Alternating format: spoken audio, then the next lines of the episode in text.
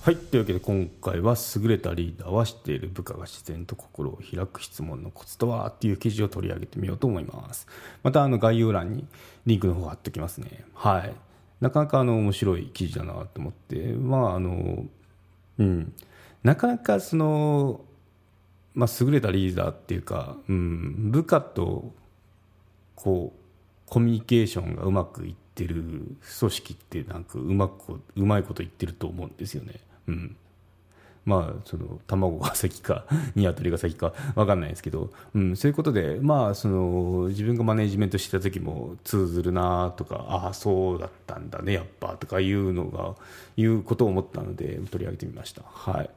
困っていることを言いやすい状態を作るということでワンオンワンをまあ機能させるためにはメンバーに心を開いてもらう必要がありますということでこれ人事にも言われたんですよね 私がワンオンワンその始めるときに、まあ、その他のマネジメン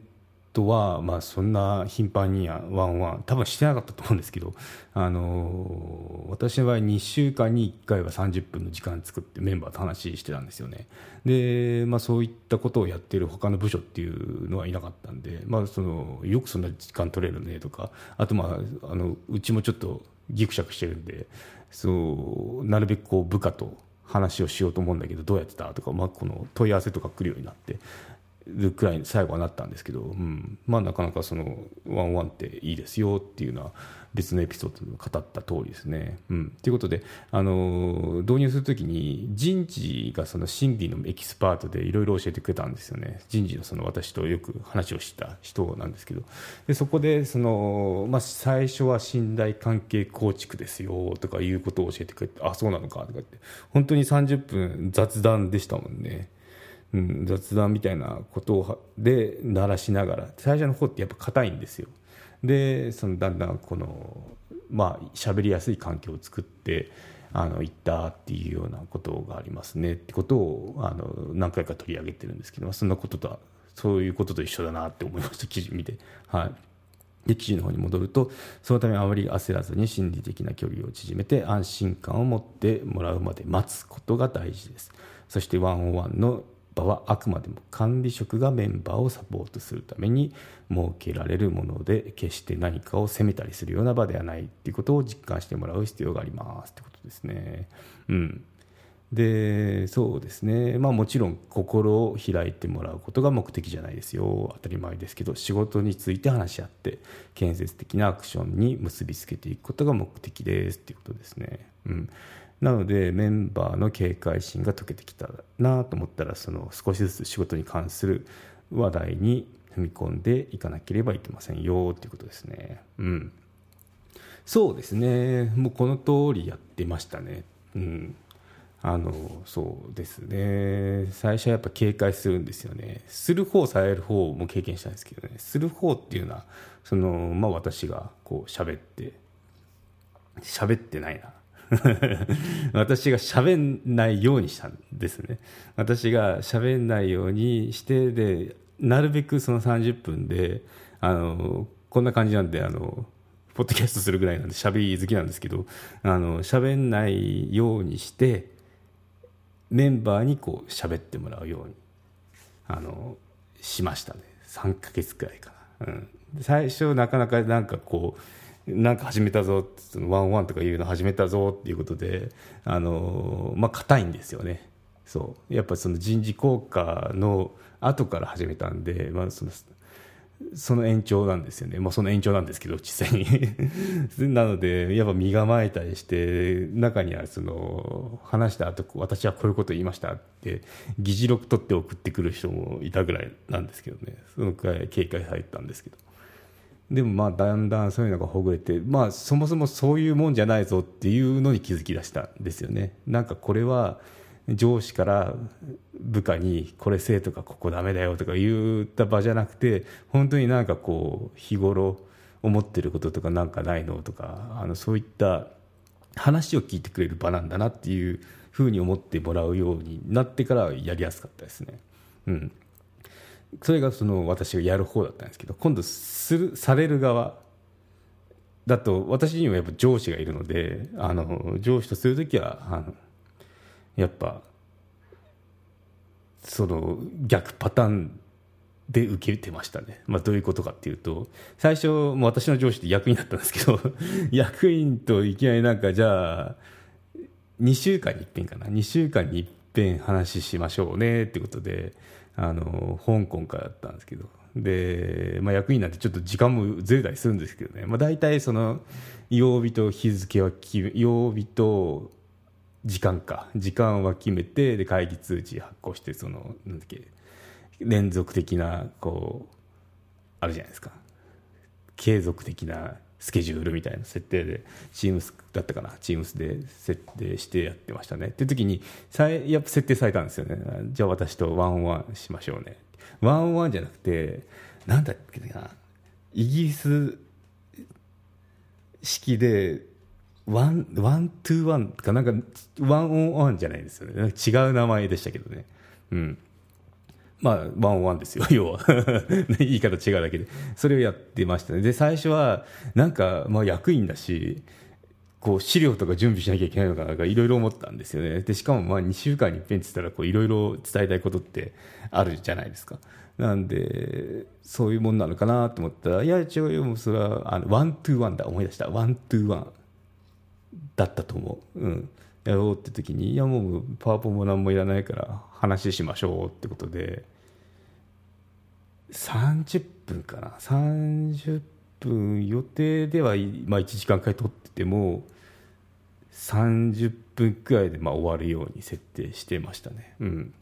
やっぱまあチーム運営してて、まあ、どういうことをやってんのっていう報告も兼ねるのでそのくらいの時間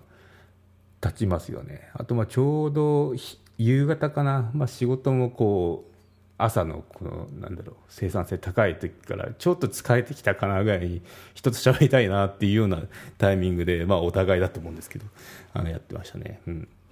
まあ、スタイルはやっぱ違っててっていうのは後で話しましょうか。まああの記事の方に戻りましょう。あのそうですね。会員会員限定の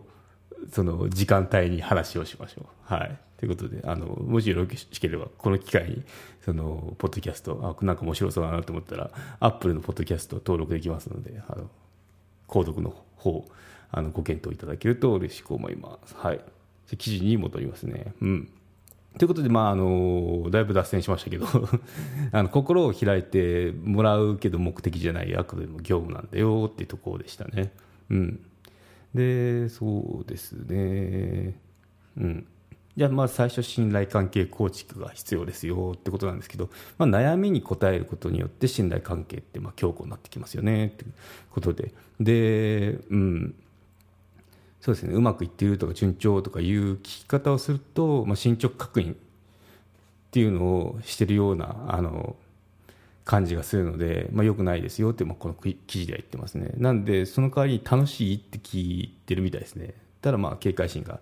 あの警戒心を抱かれないで済む確率が高かったですってことで、まあ、これは、うん、ああそうなんだって逆に、